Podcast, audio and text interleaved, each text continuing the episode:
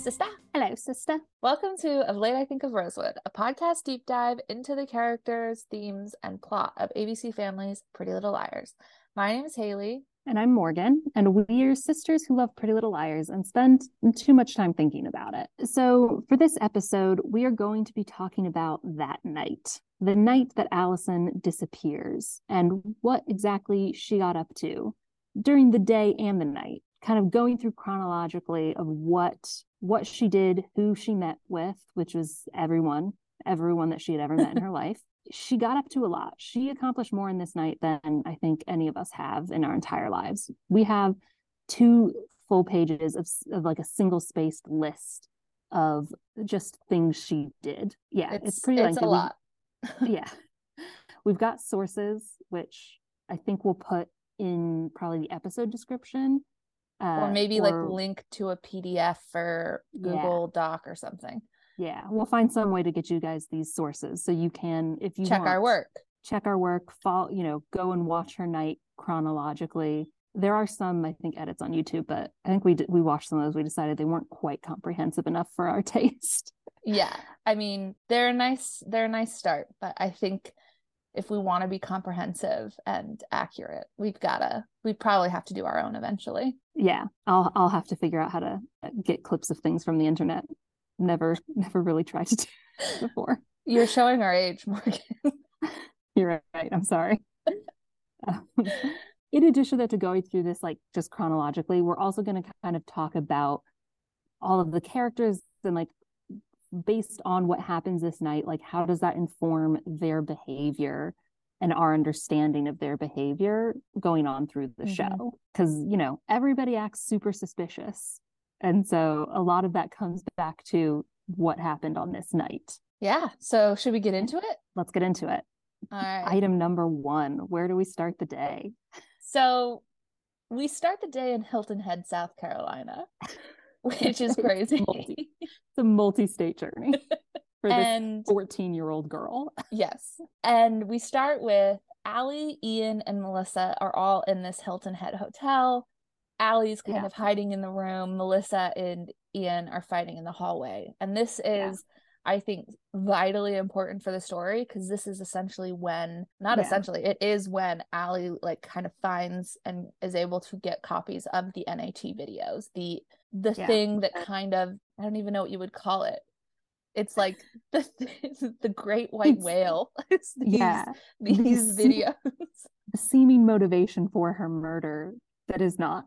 That is actually that is not. Ultimately irrelevant, but yeah. feels very relevant. And also, again, we don't talk about the N A T club enough. These were seventeen, eighteen-year-old boys. No, Morgan, I think that... Oh, you're right. They were like I think that they like something. were in their freshman year, of at yeah. least, of college. They like, were, these yeah. were college students. Yeah. They were at least like These were legal eighteen, adults. And they were making child pornography of the neighborhood, like fourteen-year-olds. Yeah. Uh, including for, it was apparently Jason's idea. And this was, his sister was in a lot of these. Like, uh, we should never well, forgive Jason. Two of this. his sisters were in a lot of these. Well, he didn't know about one of them. But yeah, also, so... one thing that I think is important to mention about those videos is it wasn't just the children. He, there was also video of Ashley Marin hooking yeah. up or having a moment is I think what she yeah. calls it with Wilden, which you know, also kind of begs begs the question, did they hook up before she's hooking up with him to get Hannah off for for shoplifting? I think that they I think my understanding is they like sh- he drove her home one night when she was like drunk uh-huh. and they like maybe shared a kiss or something in his like car in his okay. cop car. But this actually raises an this is interesting because this is essentially there it's some A behavior that we're seeing really in these videos, and it's almost but instead of using it for blackmail they just use it for perviness uh-huh. and I guess that's what a male A looks yeah. like maybe. Well, and let's actually wait a second, that's brilliant that's a brilliant observation because we've talked about the fact that or I mean I think even one of the girls says it when they find out about Charlotte. They say, oh, I mean, obviously this is not a spoiler-free zone. Um, oh, but yeah, they no. say, they say Missus D taught Charlotte to be A. And I think that also yeah. goes in line with the the way that we talk about how, and I now we're spoiling future episodes, but mm-hmm. we talk about how Allie was actually kind of the original A with how she yeah. manipulated and treated her friends. And that's how Jason is also, you know, this is just like what happens to Missus DiLaurentis's mm. children, is they are just really prone to this like level of surveillance and manipulation and like blackmailing. It's something that comes naturally to them because that's what their mother taught them how to do. Truly, give Jessica and Kenneth DiLaurentis p- the Parent of the Year award. Just outstanding parents. Yeah, A um, plus work. Okay, so okay, we gotta we gotta keep going. Or we gotta go. This is gonna be a ten-hour podcast. So Allie, Ian, Melissa are in Hilton Head, and Allie gets the N A T videos mm-hmm. and like bounces, where she apparently has Duncan fly her to an airfield outside Philly. And we know Duncan says that he drops her at this airfield outside Philly before twelve p.m. So yeah. presumably this this interaction with like Allie, Ian, Melissa, and Hilton Head was probably early morning. Because I think how how long would a flight from South Carolina take? I think we looked it up once. We and it's like, definitely looked it up once. And I think like in like a small like prop plane like that, it's yeah. like a it's like a three, maybe four hour flight. Four hour flight, yeah. Um so and I think let's not let's also not forget that Duncan is uh probably sixteen at this point. So the sixteen mm-hmm. year old, maybe seventeen year old, has his pilot's license, which mm-hmm. does check out in the state of Pennsylvania. You can get your pilot's license at sixteen. He takes a plane. Uh, that just, I think that just like really shows the power of Allie, the power that Allie had. Yeah. Allie called and Duncan was like, yeah, I'll be there. Mm-hmm. I'll pick you up. I'll fly from Philadelphia because that's, you know, Duncan's from the area. Is Duncan from Brookhaven maybe? Anyways, Duncan is from the area. He flies down to Hilton Head and then immediately just turns around and flies her back to Philadelphia. That's the you power know- this fourteen-year-old girl has. And she has that power over so many people. I think for really, everyone. Allie, the main main description that I would give for Allie is she inspires extreme behavior. Yeah. It's sometimes it's really positive. Sometimes people are obsessed with her and they will do anything for her. And other times they're obsessed with her and they hate her and they will do the most extreme shit you've ever seen in your life.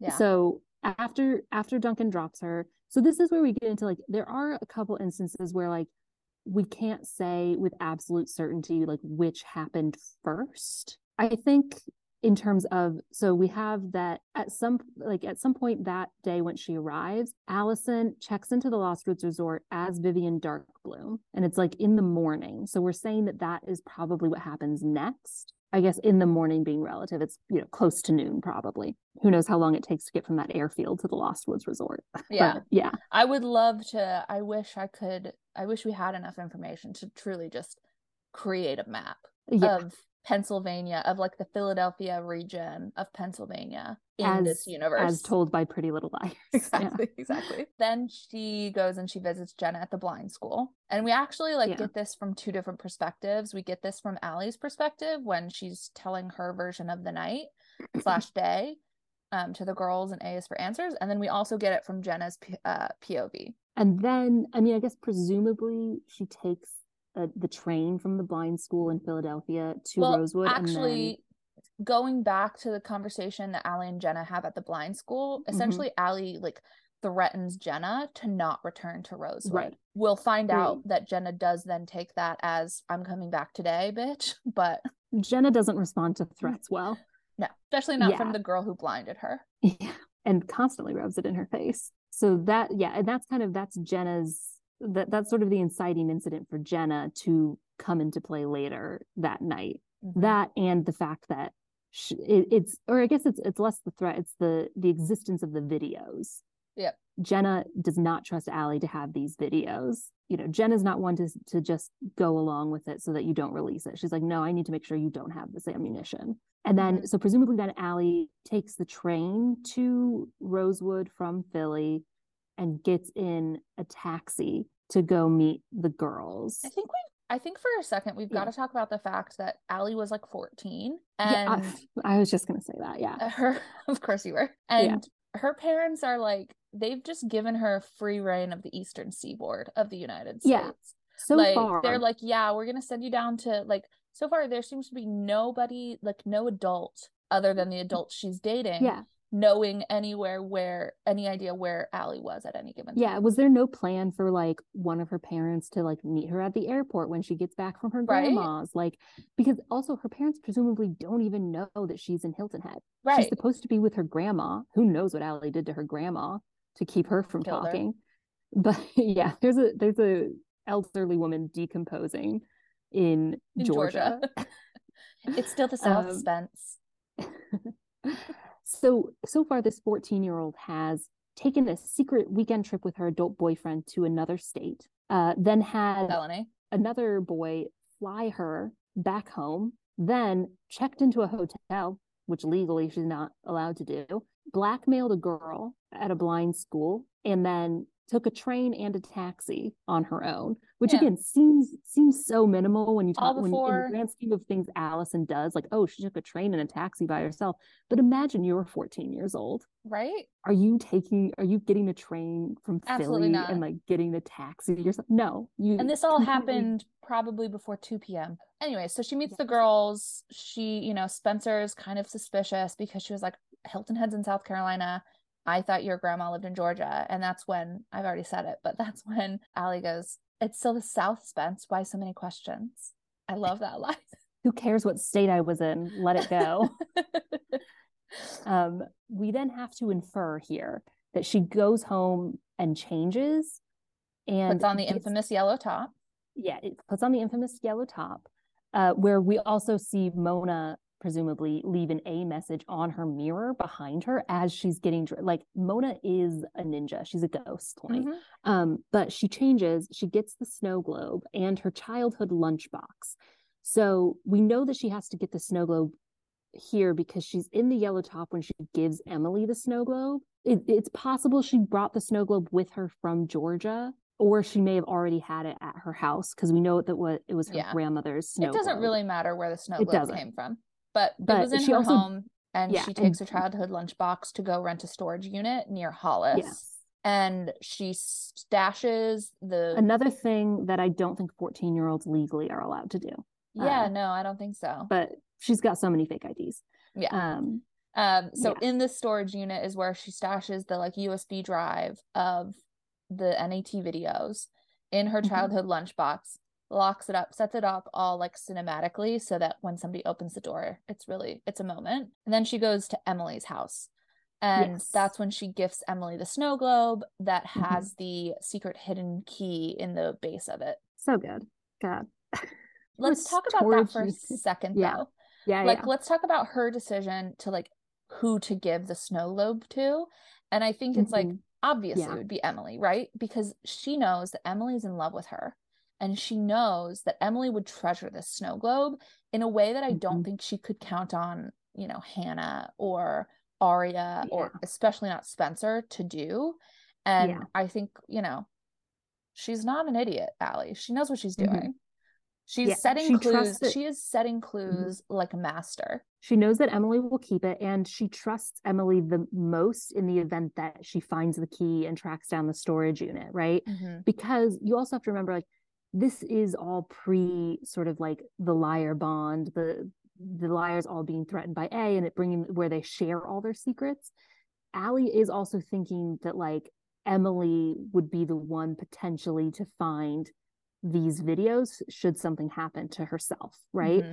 And she's the one that she trusts to find it. And she doesn't expect, obviously, that she would tell the other girls necessarily. Also, the snow globe. Uh, yeah, I think we've got an episode planned to talk about snow globes and Pretty Little Liars.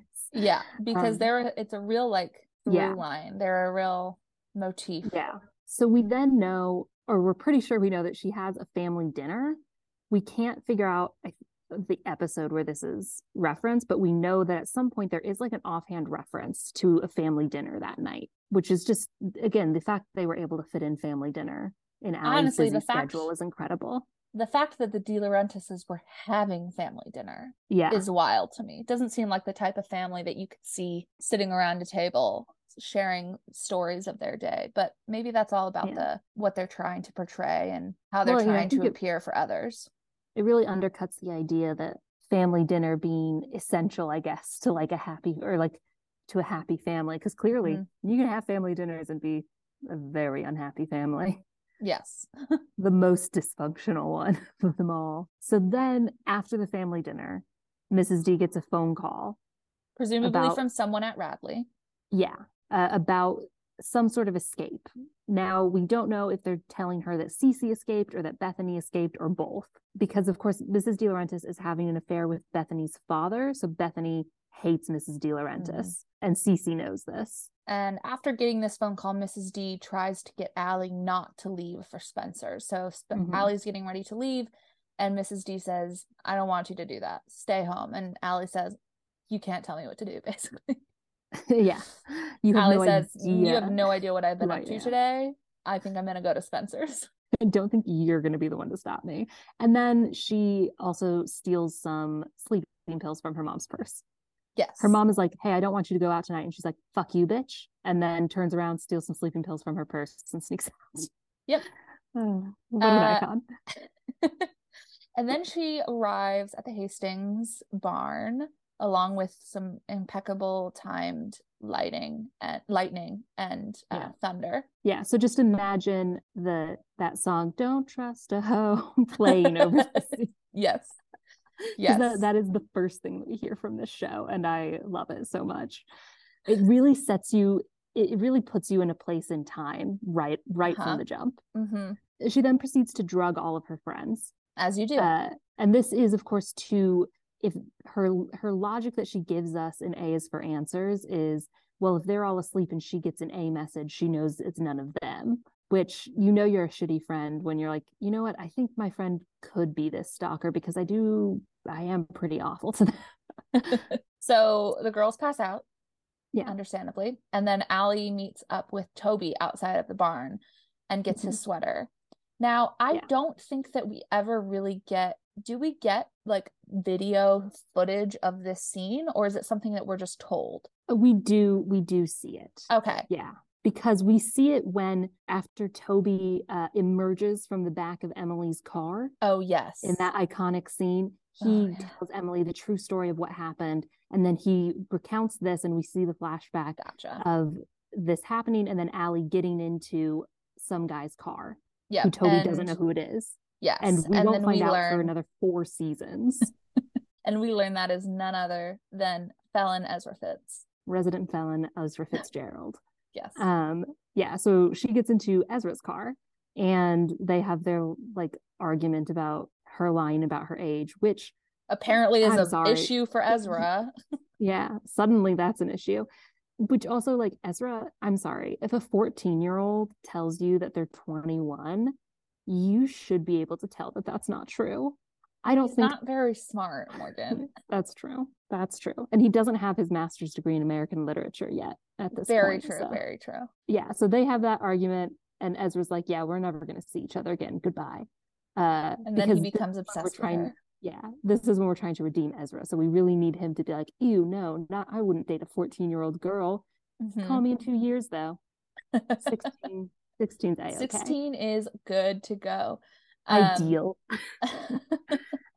So actually before she gets in Ezra's car is when she's like getting a text from Ian that's mm. like meet yeah. says meet me at the Kissing Rock.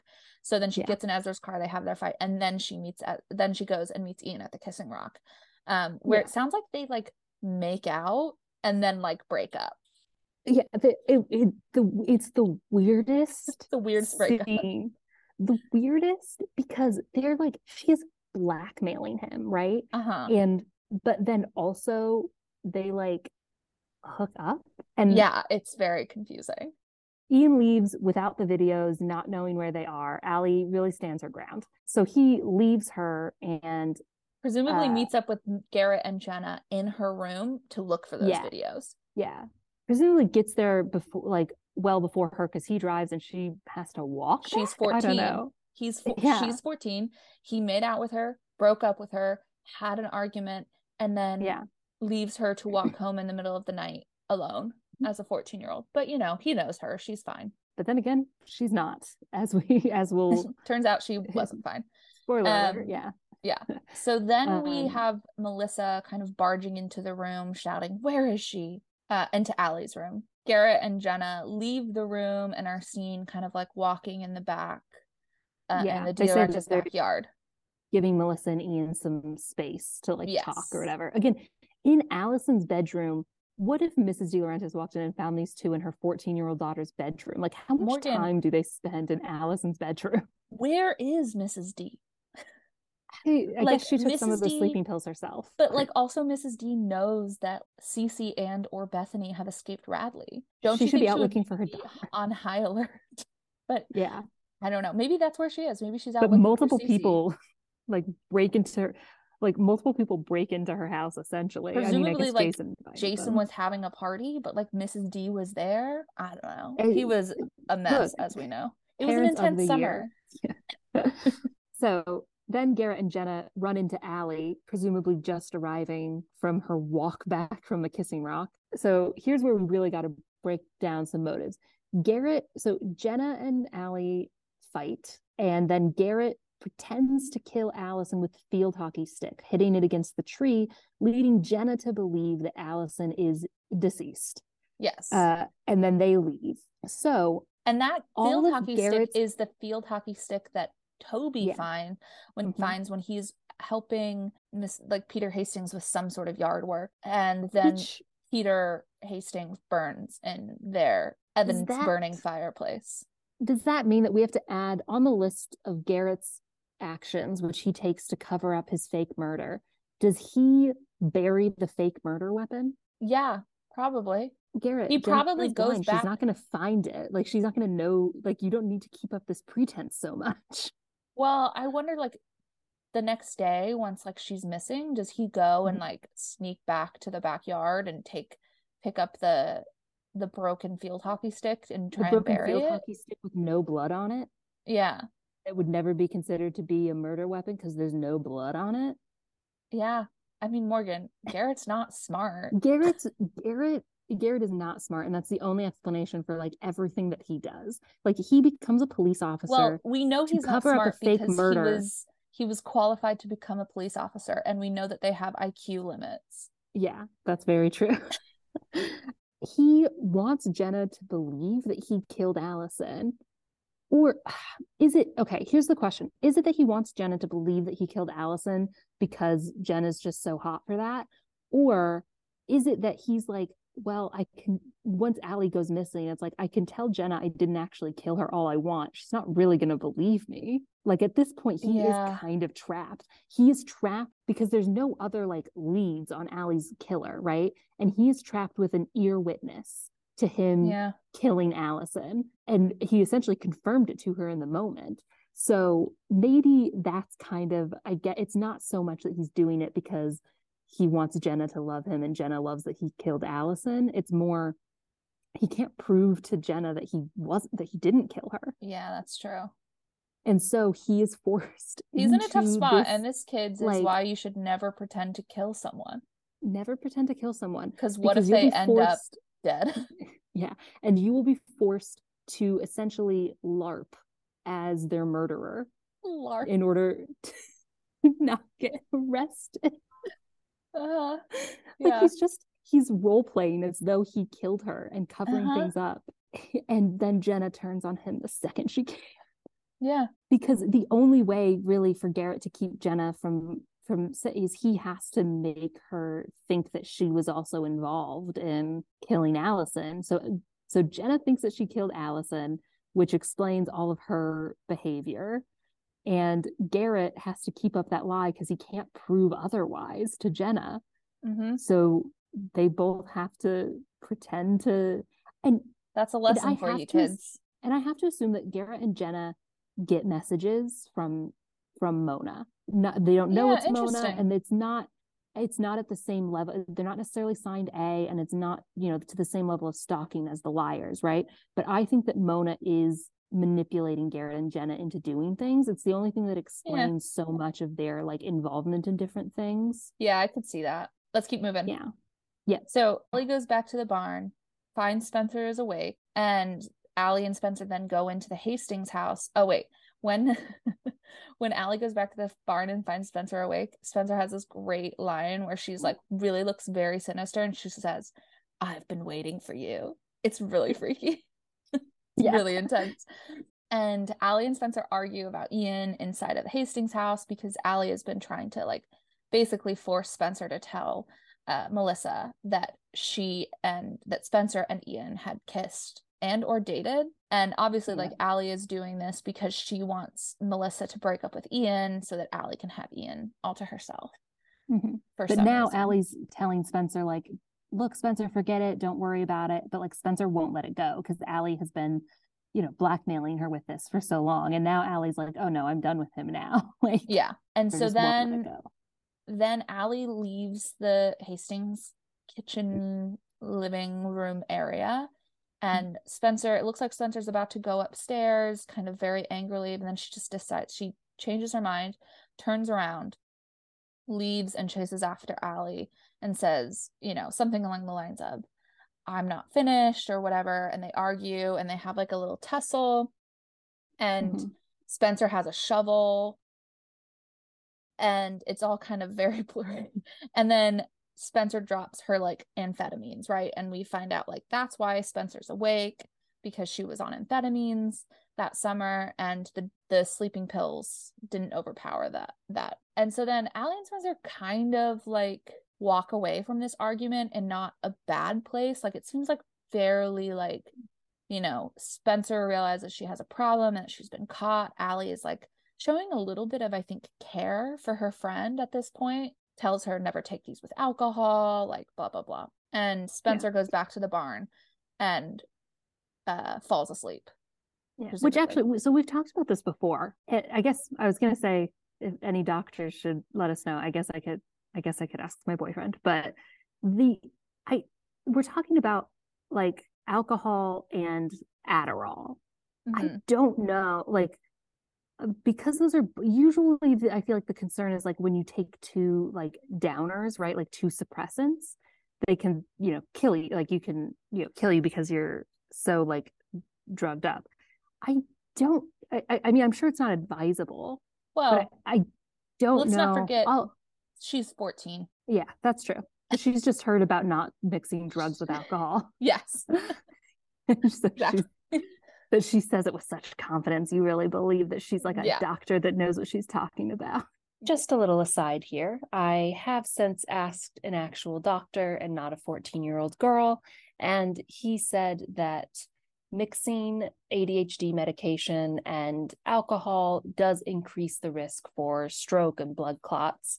So definitely not advisable, though I think probably still somewhat widely done, but definitely risky behavior. Two things, though, that we didn't talk about that definitely shouldn't be mixed is sleeping pills and alcohol, which Allie had just in the night unwittingly given all of her friends a cocktail of sleeping pills and alcohol. So she's really giving mixed messages. Anyways, back to that night. Melissa witnesses this argument. And yeah. then sees Spencer dragging really dejectedly a shovel behind her as she kind of like, so you know, tail between tail between her legs is dragging this shovel back to the barn to like, I guess, go to sleep. It's really quite the scene. But yeah, um, but then after, so that that's happened on the side. Like Melissa's witnessing that argument, which is important to know. And then Allie goes to confront slash back blackmail Byron about his affair. Allie is blackmailing so many dads. All the dads. Uh, I actually, yeah. I, the only reason I think we don't see how she's blackmailing Tom and Wayne is because they're not in Rosewood that night. Because yeah. I'm almost certain that she was blackmailing them for yeah. something. What do you yeah. think she in was blackmailing? What do you think she was blackmailing Wayne Fields for? Yeah, I don't know. Wayne Fields, maybe he stole something from Army. yeah, yeah, probably. Um, or like, I don't know. I could also, I could also kind of see Wayne Fields maybe being bi, and maybe he had Ooh. like an affair with a man. I would love that. Yeah, he's gone a lot. It's um, true. He's yeah. in the Army. I think, and... I, honestly, I think she might have been blackmailing all the dads about affairs, except oh, for Tom, probably. maybe. Tom. Well, that's the reason Tom ended up actually leaving Ashley. yeah, maybe that maybe is because Allie he was like had okay, a role in that we I didn't guess. know about.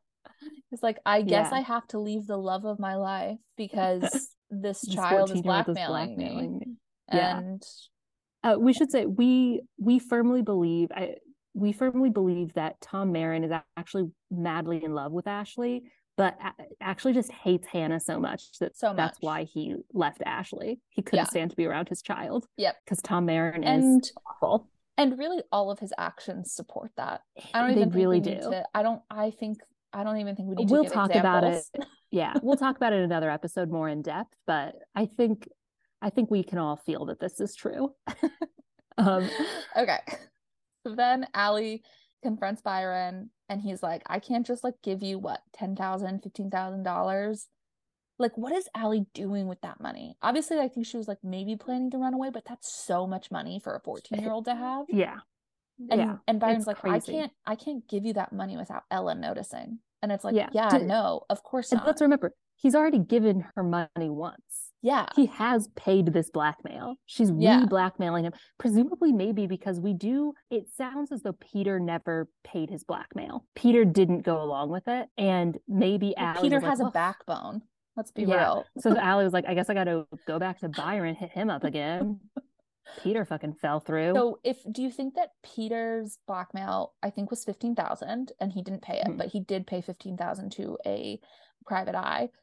Do yeah. you, is that what, is that what, I can't remember exactly how much Allie wanted from Byron, but like, just think about like, I don't know, like having just like fifteen thousand dollars that you could just like liquid, like give to a fourteen year old. Like what is yeah. Allie doing with fifteen thousand dollars?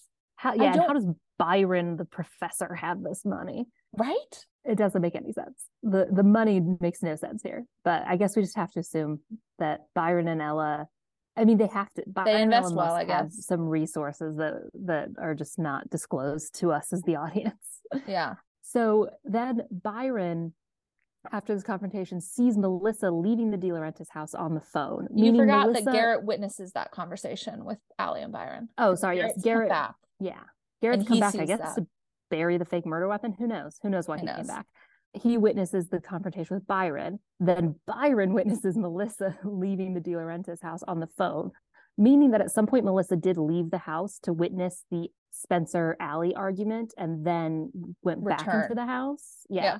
yeah. Yeah. She's making a lot of phone calls. Yeah. Uh, she's busy. Probably maybe. I don't. I, I feel like we hear a little snippet of her conversation, but mm-hmm. I could imagine that she's maybe has some concern for Spencer and is maybe... I think I think she might be trying to get, yeah, get in touch with her parents. Yeah. Because she's maybe concerned about Spencer. Because she just left Ian. It doesn't, I think we're supposed to maybe think she's on the phone with Ian, but that it, the time timing yeah, wise, it doesn't no. make sense. I have to assume that she's on the call with, like, she's trying to get a hold of her parents. Yeah.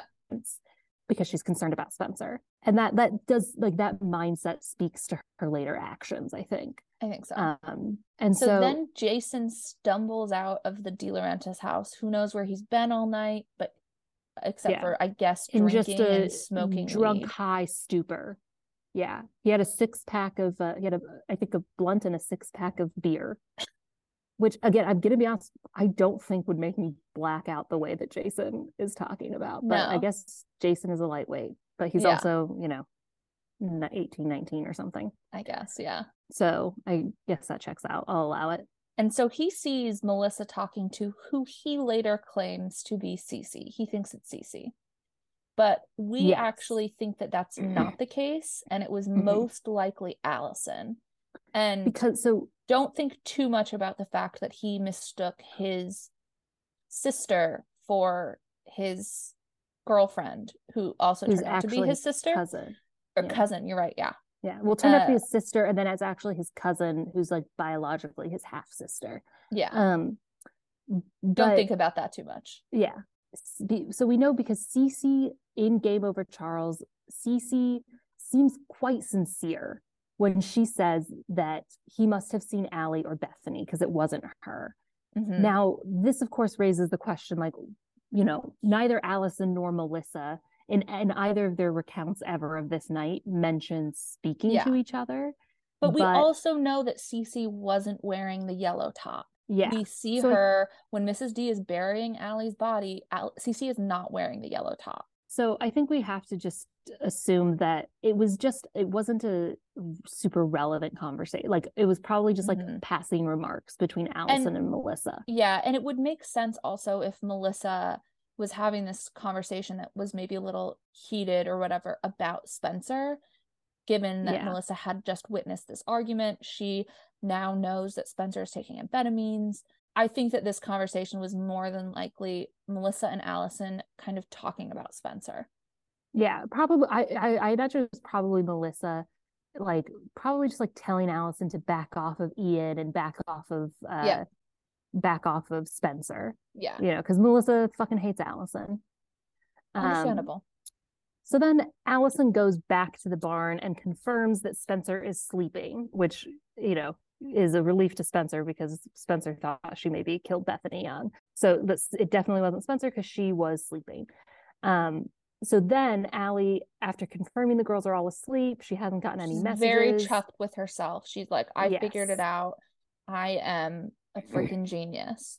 She goes back, stands in front of her like bay window in front of the home and sees her mother, and then hit by Cece with a rock. Missus DiLaurentis, of course, witnesses this and, in an effort to protect Cece, decides to bury Allison's body in the, you know, freshly dug dirt of the gazebo they're putting in. Yeah. Um, and it should be said, Cece thought that because Bethany was wearing oh. that yellow top, Cece thought that she was hitting Bethany over the head with and the that rock. Bethany was there to hurt Missus DiLaurentis, because mm-hmm. Bethany Young hated Missus DiLaurentis because she was having an affair with her dad, as we mentioned before. Yeah. Yeah. I also, I've always wanted, like, it's, so this gazebo, though, is under construction, right? And mm-hmm. finish building it after their daughter disappears, which is yeah. such suspicious behavior. And it's so good that it then turns out, of course they did, because Missus DiLaurentis knew that Allison's body was under there. So yep. she made sure to finish the gazebo, where most, you know, distraught parents, probably finishing the gazebo in the backyard would not be their number Our one priority. priority. No. And no. if the Rosewood P D hired people of any intelligence or skill, they would have probably found that suspicious and maybe questioned why yeah. this grieving family was like still finishing the gazebo in their backyard. So the Grunwald enters the picture uh, and unburies uh, Allison and tries to take her to the hospital. So these following events have, are, are happening somewhat concurrently. So, yeah. the, so in the backyard, the Grunwald is unburying Allison, while in the front yard, Missus DiLaurentis is paying off Darren Wilden to take Cece back to Radley and, you know, say that she was walking on the highway, she was never in Rosewood, which does mean that Wilden, while he were he probably didn't, you know, I'm sure Missus DiLaurentis didn't say, yeah, Cece just murdered Allison, I buried her in the backyard, take her back to Radley. Wilden has, once once Allison goes missing, Wilden has to know, right? Yeah. Wilden has to know that Cece was involved. Uh, and that that's why he was paid off to do this, which is interesting. So obviously Wilden is corrupt, right? But he's also been painted into a corner here a little bit by Missus DiLaurentis, because he didn't know he was covering up a murder at the time. Mm-hmm. He thought he was just doing his normal cover-up shit. And then a, a teenage girl was missing, and he's like, well, shit, I guess that's what I was covering up. I am now committed to covering this up. But and also, let's not forget, detective. Let's not forget. Mm-hmm. Oh, yeah. He's also dated this teenage girl who goes missing. Yeah. So, yeah. And like double whammy. Presumably he was sleeping with her. Yes. Yeah. We, uh-huh. we decided, I think the pregnancy was not true. That was like Cece kind of made that up. Well. Um, or maybe, maybe Allison said she thought she was, but then she wasn't. Yeah. Um, I don't think she was pregnant. Allison was definitely sleeping with Wilden. Though, one hundred percent. Who, again, by conservative estimates, I think we decided twenty-seven was twenty-six, twenty-seven. Yeah. Yeah. Wow. God, the men in this town, there's the something men in, in the this water. Town are something else. Yeah. So Mona hits Bethany Young with a shovel, thinking that it was Allie. Um, I think somewhere around the Hastings backyard, it seems. And then Melissa yeah. stumbles upon Bethany's body. And actually, no, it would have to be near the grave yeah. because we see it would have to be near like um, the gazebo because no, no, no. we see we Melissa talked about kind this. of just push the body into it. But uh, but I think that Melissa dragged the body over there. Oh, okay. Hmm. I, I mean, maybe maybe Bethany Young. I guess it would make sense for Bethany Young to be in the DiLaurentis yard. Um, but so, yeah, it, either Bethany Young was in the DiLaurentis yard, Mona sees her, hits her, Melissa then stumbles across the body, or Melissa stumbles across the body in their backyard and goes and buries, you know, Bethany, who she thinks is Alison, in the DiLaurentis backyard, which would be the smart thing to do. And we know that Melissa yeah. is smart and is also very poetic, considering that Missus DiLaurentis, or considering that Mary Drake later buries Missus DiLaurentis in the Hastings backyard. Yeah. I mean, really, this show is um, just DiLaurentis's and Hastings burying different bodies in each other's yards. And I think that's a yeah, great metaphor. Family. And I think that's a great metaphor for like the family relationship between the two families. A lot of buried yeah. bodies. But regardless, Bethany, uh, Melissa pushes Bethany into this like freshly, du- this conveniently loose dirt uh, that she doesn't question in the DiLaurentis yard. So now Bethany is in Allie's grave, uh, which it's also, I, I want to point out, I believe this is Allison's first grave, the first grave, and then slash Bethany's first grave. There's a number of them. Allison Bethany's escapes from buried. the Grunwald. Allison escapes from the Grunwald, like when Grunwald is trying to take her to the hospital. And she's just kind of like walking on one of those, you know, dirt roads around Rosewood. And Mona, yeah, who we know just hit, just killed Bethany Young. Or I guess didn't kill her, hit her over the head with a shovel. Um, stumbles upon yeah. Allison, who she thought she had just hit with a shovel. Yeah. And she, so she she thinks she thinks that this is Allison that she just hit over the head. Like she mm-hmm. thinks, oh yeah, Allison, yeah, Allison's still alive. Like, because yeah. Mona wasn't really intending to kill her either.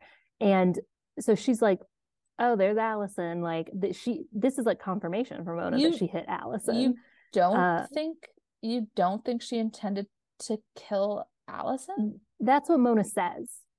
Mm. Mona says that she just wanted to like hurt her and scare her. I don't think you hit I mean, someone look, over the head I, with a shovel just to scare said. them. I don't think that's I don't think that's how you would do that. I mean, I don't she, Mona's not in her right mind. I think I'm, potentially look, I, Mona I can't speak is for what her secret motives were. I think potentially Mona yeah. is after the fact trying to say like, I didn't mean to kill her. I just wanted to scare her.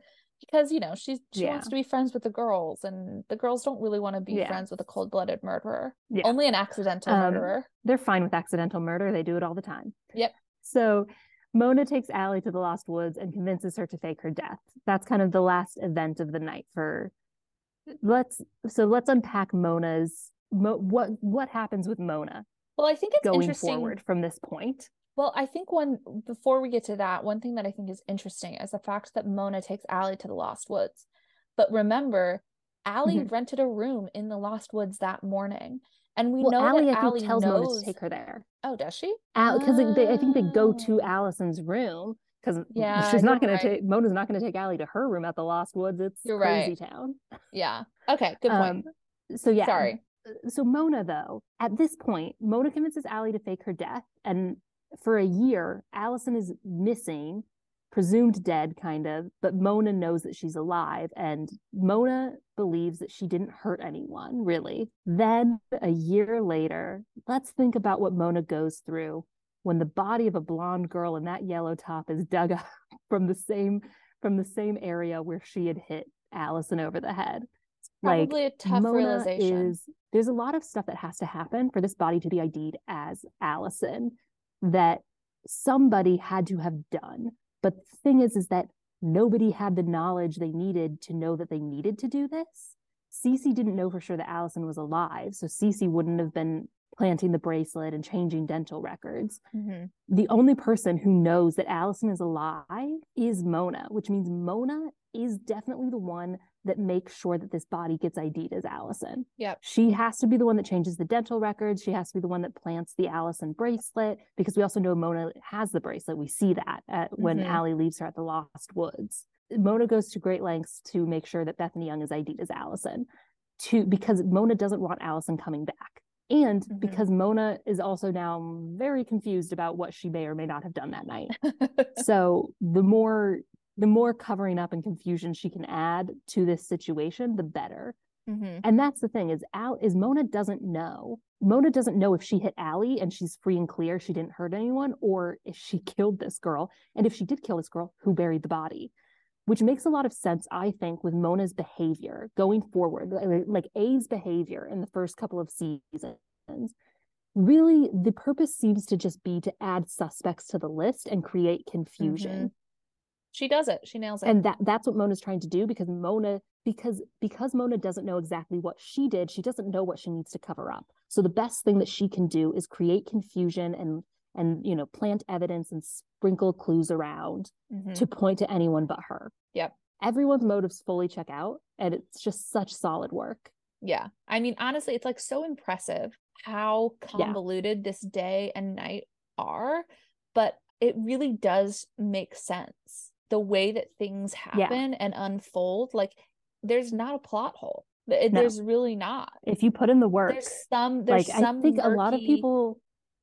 Yeah, there's some murky moments, right? Where like we're looking at it and we're like, well, like this could have happened before or after that. And you kind of just have to make a judgment call. But like overall, the the plot, the, yeah. the whole events of the day and night check out. And I think like on first yeah. glance, people might be like, oh, this doesn't make any sense. There's no way she could have done this. But then like you, when you map it out, like it, it does kind of work. It does work.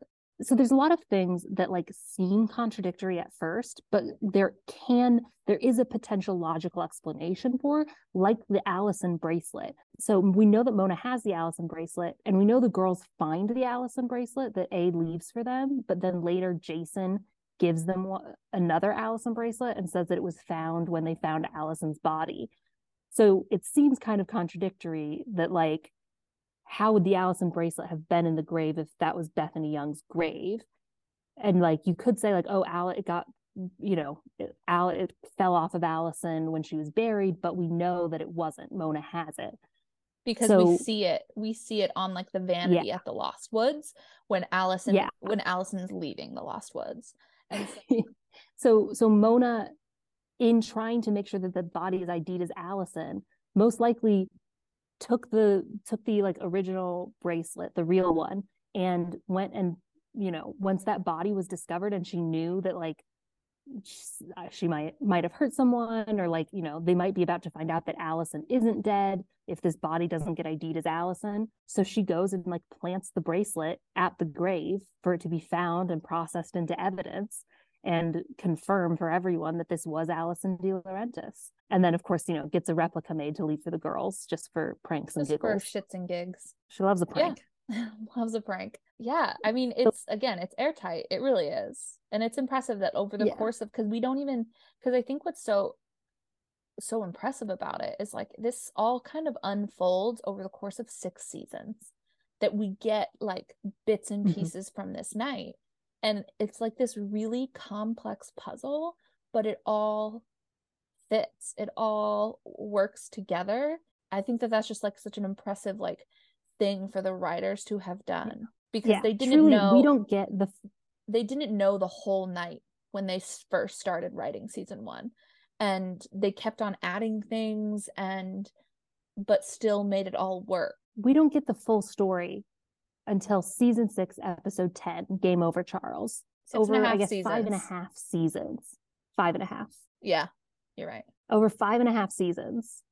And it it all checks out enough, right? Like, I'm sure that there's things that, like, the writers probably, it, it, it's a bit of luck that, like, it didn't end up contradicting. Like, but I think that it's also, like, they wrote it in such a way to make sure that, like, because I think they don't sp- spell it out so explicitly, there's mm-hmm. enough like wiggle room for yep. you to make it work. So one thing that is shocking about this night is that Noel Kahn is nowhere to be found. And I'm going to add to that, it's also shocking that I think Wilden plays such a small role in the night, because we know yeah. that Wilden had this relationship with Allie. And because of that, you would think that he would be on her list of people, because Wilden is beach hottie. he's yeah. not he's not he's not been visited, maybe because he was working. Yeah. Yeah. But also Allison, where is Noel? I guess doesn't I, I could see Allison not viewing Wilden as a potential A suspect because he's so much older. True. Like, I think she, she might be thinking like, like, no, this has to be somebody closer to my age, not yeah. my, not my twenty-eight year old boyfriend. Yeah. Yeah. And yeah, Noel Kahn, because I think really what it is, is Noel Kahn hasn't become himself yet. So like Noel Kahn becomes so essential and so menacing, but at this time, Noel Kahn is kind of just a dumb jock. Yeah. Noel Kahn but also goes really over the course of this show, Noel Kahn goes from he has such a great character arc because he goes from dumb jock to mercenary, and that's beautiful. Yeah.